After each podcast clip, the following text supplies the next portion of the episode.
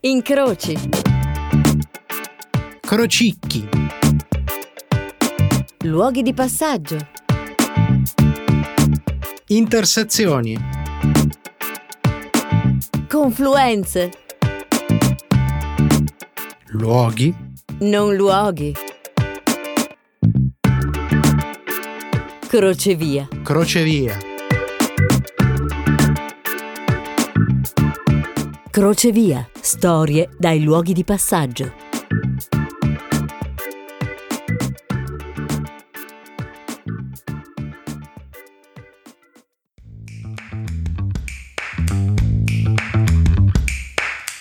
Quando si pianifica una missione, maggiore è il numero di dettagli che si prendono in considerazione, maggiori sono le possibilità che si valutano, più si alzano le proprie chance di successo. Se poi le condizioni non sono esattamente a tuo vantaggio, allora è il caso di vagliare tutte le opzioni possibili nella tua pianificazione. Soprattutto, mai sottovalutare la componente psicologica. Prendiamo lo sbarco in Normandia, il D-Day, quello che forse potremmo considerare uno dei punti fermi e fondanti della nostra storia più recente. Libri, fumetti, serie tv, film, scuola ce ne hanno raccontato in mille salse l'importanza, la forza, la violenza e l'eroismo. Sappiamo tutti un sacco di cose di quel fatidico giorno, ma quanto sapete dei trucchi e della finzione? Se Hitler avesse saputo con esattezza il punto e il giorno dello sbarco, avrebbe ammassato lì tutte le sue truppe, soverchiando gli alleati. Stratagemmi e false piste furono allora seminate attraverso l'Europa per convincere i nazisti che l'invasione imminente sarebbe calata dalla Norvegia o dal sud del Mediterraneo, costringendoli così a dividere le proprie truppe. Ma lo stratagemma più bizzarro fu quello dietro l'operazione Quicksilver, che significa argento vivo, che poi era il vecchio nome del mercurio. Il piano di Churchill e degli alleati era semplice, convincere il nemico che sì, ci sarebbe stato uno sbarco in Francia, ma al Pas de Calais, non in Normandia, convincendoli addirittura che la Normandia era il diversivo. Ma come fai nel 1940 a convincere il tuo nemico di una cosa del genere? Facile, inventi un'armata che non esiste e la realizzi con gli effetti speciali. In pratica, una parte dell'Inghilterra sud-orientale diventò un enorme set cinematografico. I fiumi e i laghi della regione furono riempiti di navi finte realizzate con materiali di recupero e da cui veniva fatto uscire fumo nero e macchie d'olio. Vennero costruiti interi set fatti di depositi di munizioni, cucine da campo, ospedali, accampamenti e tubazioni per il carburante assolutamente posticci. I campi coltivati furono invasi da veri e propri carri armati gonfiabili. Tra i dettagli curati per rendere più credibile la finzione, vennero trasmessi nell'etere persino il rumore di truppe indaffarate e la radio veniva riempita di false notizie di ogni genere, come ad esempio le proteste di un parroco che lamentava un'enorme quantità di contraccettivi di gomma trovati intorno agli accampamenti degli paracadutisti americani. E ancora organizzarono la visita ufficiale di Giorgio VI all'installazione e il comando del FUSAG, ovvero First United States Army Group, che era il nome dell'armata fantasma, fu affidato niente meno che al generale Patton. Il fatto che non siamo qui a salutarci con il braccio alzato testimonia che questo enorme gioco teatrale evidentemente è stato molto efficace. Bentornati a Crocevia, io sono Paolo Ferrara e anche questa volta vi racconterò storie raccolte dal più disparati crocevia. Racconti di persone che si incrociano nei luoghi e nelle situazioni più stravaganti o a cui normalmente non avete mai dato troppo peso. Si tratta di storie vere a cui ho omesso o cambiato qualche nome, sempre per amor di privacy. Oggi il nostro viaggio incrocia appunto trucchi, maschere, risate e nasi rossi.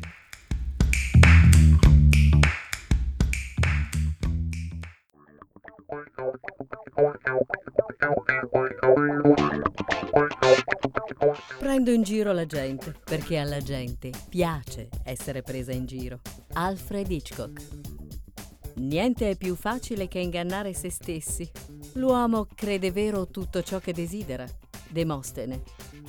Su un muro di Trastevere compare una scritta dei partigiani. Americani, resistete, veniamo noi a liberarvi. Alessandro Barbero.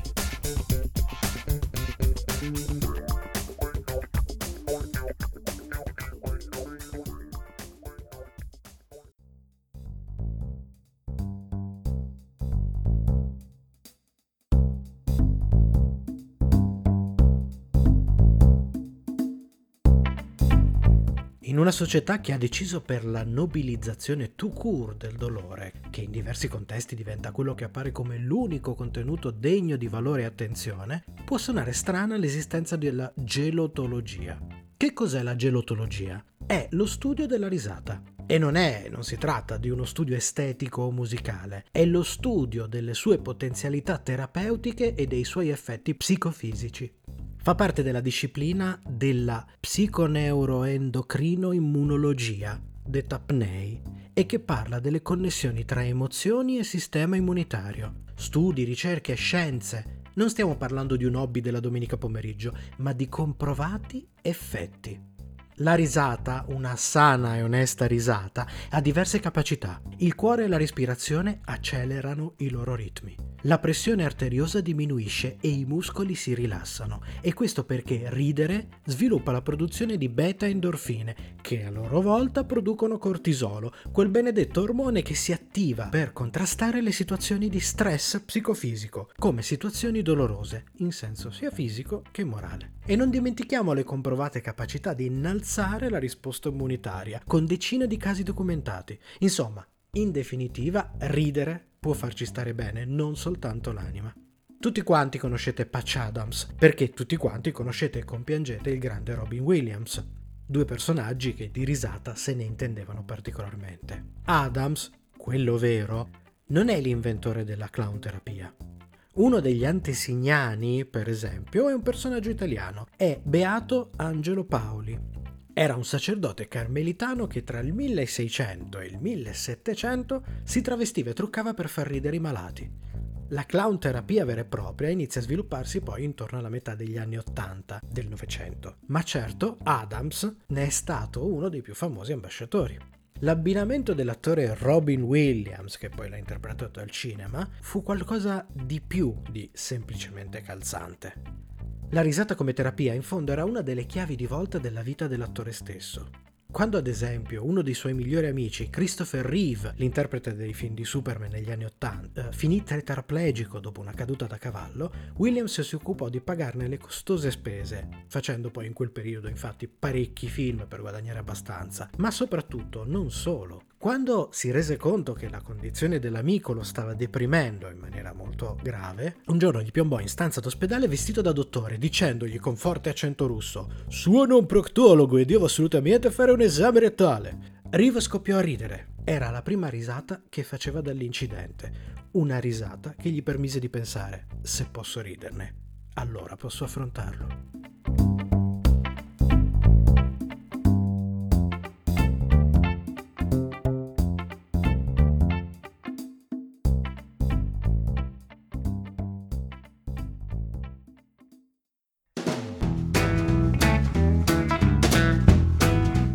Quando il primo bambino rise per la prima volta, la sua risata si sbriciolò in migliaia di frammenti che si sparpagliarono qua e là. Fu così che nacquero le fate. Peter Pan. Non si smette di ridere invecchiando, si invecchia quando si smette di ridere. George Bernard Shaw. Chi non ride mai non è una persona seria. Frédéric Chopin.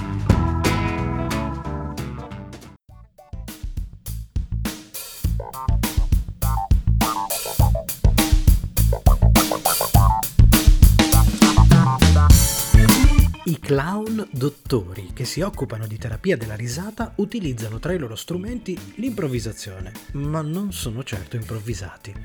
Come dicevamo, abbiamo un brutto rapporto con ciò che fa ridere, a cui spesso attribuiamo scarso valore o caratteri denigratori. Pensate un po' all'uso che si fa del termine pagliaccio.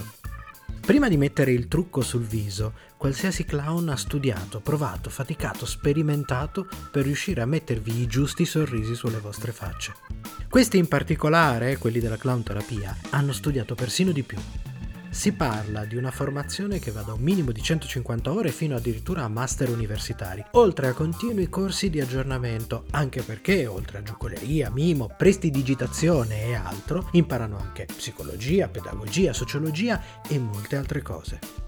Difficoltà, sofferenza, disagio sono i luoghi dove si vivono situazioni simili, quelli in cui si affacciano i volontari delle numerose realtà che hanno adottato la clown terapia. Siamo abituati a immaginarli nelle corsie di ospedale, al lavoro con i bambini, ma in realtà non è così. Sono tanti e diversi i contesti in cui operano, tutti quelli in cui appunto ci siano delle sofferenze da affrontare e quindi scuole, carceri e persino in missioni in altre parti del mondo. E missione è un termine che risuona adeguato visto che quel naso rosso che si è indossato sia un puntino dipinto sulla punta cartilaginea che sporge dalla faccia significa farne una vera missione e ragione di vita. Parliamo di centinaia di associazioni di volontariato che operano in Italia, migliaia su tutto il mondo. C'è ad esempio una federazione nazionale che si chiama VIP Italia, dove VIP eh, non sta per quello che pensate, ma per Viviamo in Positivo, che raccoglie al suo interno qualcosa come 96 diverse associazioni lungo tutto lo stivale e che alla risata associa valori come accettazione, crescita, solidarietà e unione.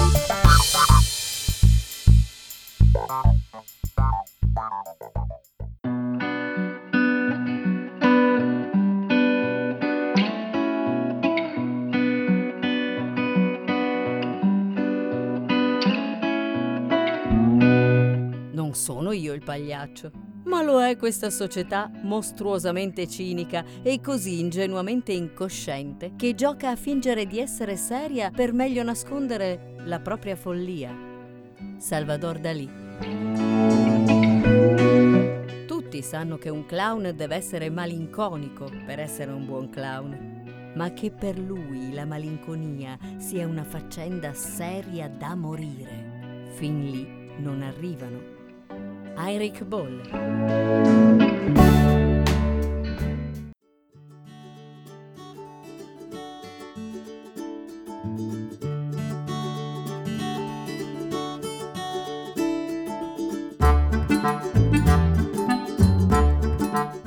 Carcere e centri inclusivi per bambini, due luoghi che non potrebbero sembrare più distanti. Invece, oltre ad avere un naso rosso, ad unirli ci sono molte più cose di quante possiate pensare. Ma cominciamo dal principio. Tra Italia e Romania, carcere e centri inclusivi sono due dei luoghi in cui vengono organizzate missioni dall'associazione di cui fa parte il clown passato per il nostro crocevia odierno. Che cosa sia un carcere non c'è bisogno di spiegarlo, non ho bisogno di darvi molte coordinate per farvi immaginare un gruppo di ragazzoni nerboruti dall'aria spavalda che per mera sopravvivenza ambientale non hanno altra via che mostrarsi forti e duri. Non avranno trucchi o maschere a disposizione, ma non siamo poi così tanto distanti dai clown. I centri inclusivi sono luoghi in cui si trovano invece bambini con varie forme di disabilità e abbandonati. L'impressione vivida, mentre mi venivano raccontati i dettagli, è quella di un'immagine assolutamente anacronistica, che viene dal passato o da luoghi distanti chilometri, fisici e mentali. Uno sciame, una marea di bambini sporchi, senza scarpe, che ti corrono incontro e ti si arrampicano addosso come scimmiette di uno di quei templi orientali. Bambini che a volte dalla fame mangiano l'erba. Ed eccoci già ad un altro tratto comune con il luogo di prima. Anche qui, senza make-up o altri accessori, ci sono molti bambini che sentono la necessità di mettere maschere. E anche qui, come in carcere, la legge del più forte ha il suo peso. Ma sapete qual è l'altra cosa che accomuna con forza carcerati e bambini abbandonati? Qualcosa che è uno dei primi passi, uno degli obiettivi più importanti dei laboratori dei giochi che questi strani e colorati nasi rossi portano lì dentro. Essere riconosciuti e trattati come esseri umani. Forse vi sembrerà una cosa scontata, banale, ma qui le cose più semplici, le cose che noi diamo per scontate nel nostro quotidiano assumono un valore, un peso specifico molto al di fuori delle nostre scale. Prendete quel pugno di scimmiette di prima, per esempio, quei bambini, e per bambini qui si arriva comunque fino ai 18 anni di età, eh? e per disabilità qui abbiamo anche autismi importanti. Beh, con i bambini ci sono giochi, ci sono scambi, ma lo sapete qual è la cosa che li rende più felici? La cosa che supera di gran lunga il gradimento di qualsiasi altro gioco? È quel pezzo di scotch che i clown gli appuntano sopra la maglia il primo giorno, quello su cui poi viene appiccicato sopra il loro nome.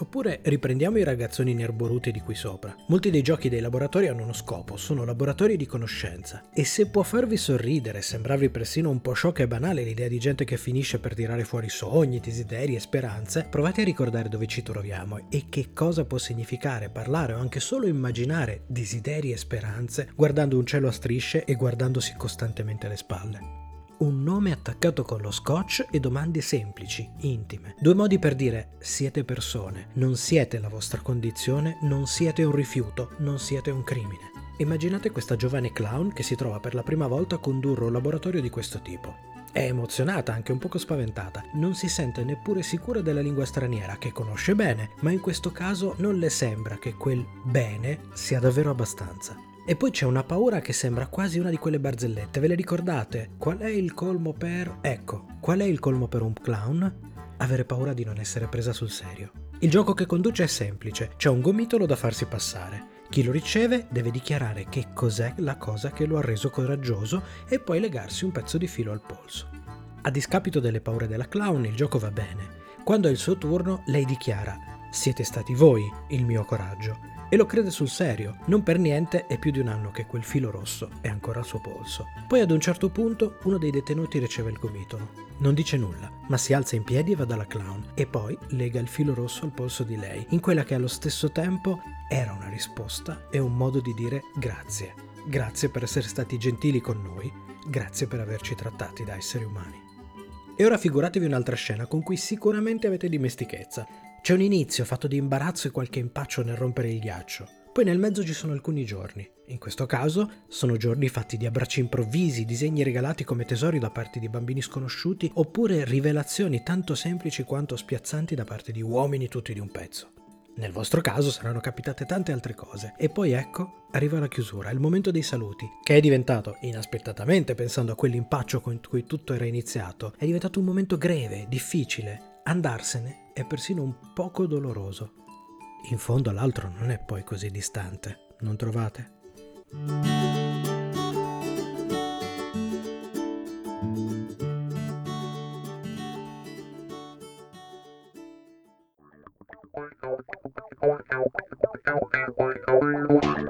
Sono un uomo con una disabilità evidente in mezzo a tanti uomini con disabilità che non si vedono.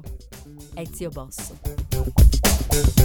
Bisogna usare le parole precise se vogliamo che la gente la smetta di trattare chi ha una disabilità fisica o mentale solo come un poveretto da compatire e non una persona con una vita da vivere. Bebe Vio.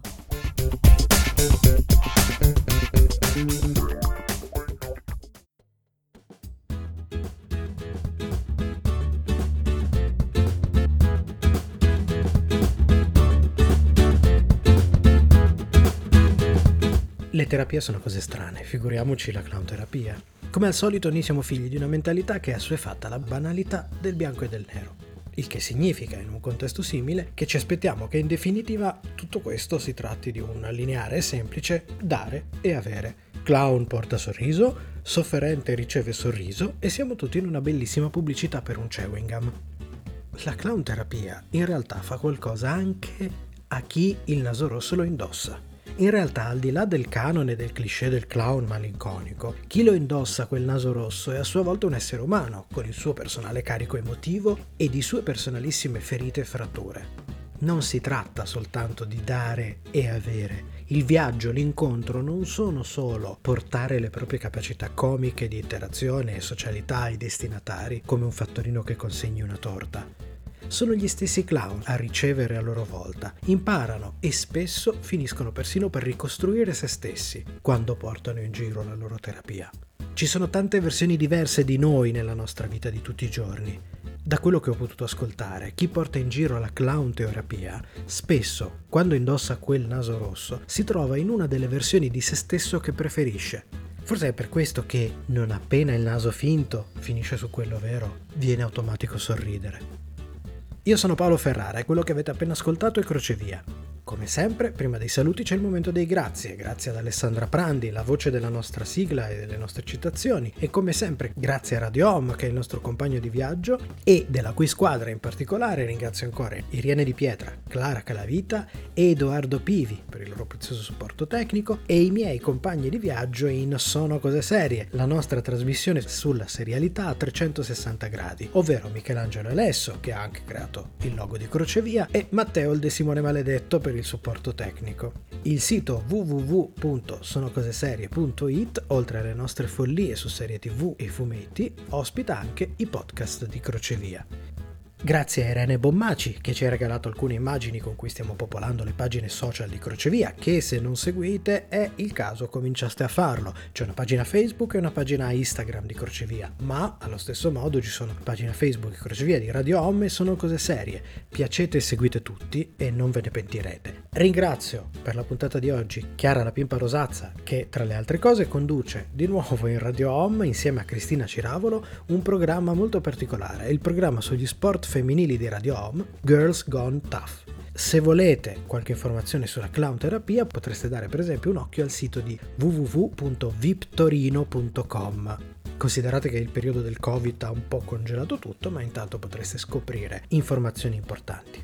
Crocevia si prende una piccola vacanza, sospendiamo le trasmissioni per il mese di agosto. Tornerà però a settembre nuovamente con una puntata ogni 15 giorni, il mercoledì dalle 20.15 su Radio Home, giusto dopo sono cose serie, in replica il sabato e la domenica alle 17 e a seguire disponibile sulla pagina Riascolta di Radio Home oppure in podcast lo trovate su Spotify, iTunes dove potete iscrivervi e recuperare le vecchie puntate che avete perso. E come dicevamo prima sul sito di Sono Cose Serie. Se avete storie da crocevia che volete segnalarmi, potete comunque farlo anche in questo periodo scrivendo a paolo.ferrara-radiohome.it. E con questo è tutto. Sorridete, ridete, ci incrociamo al prossimo crocevia.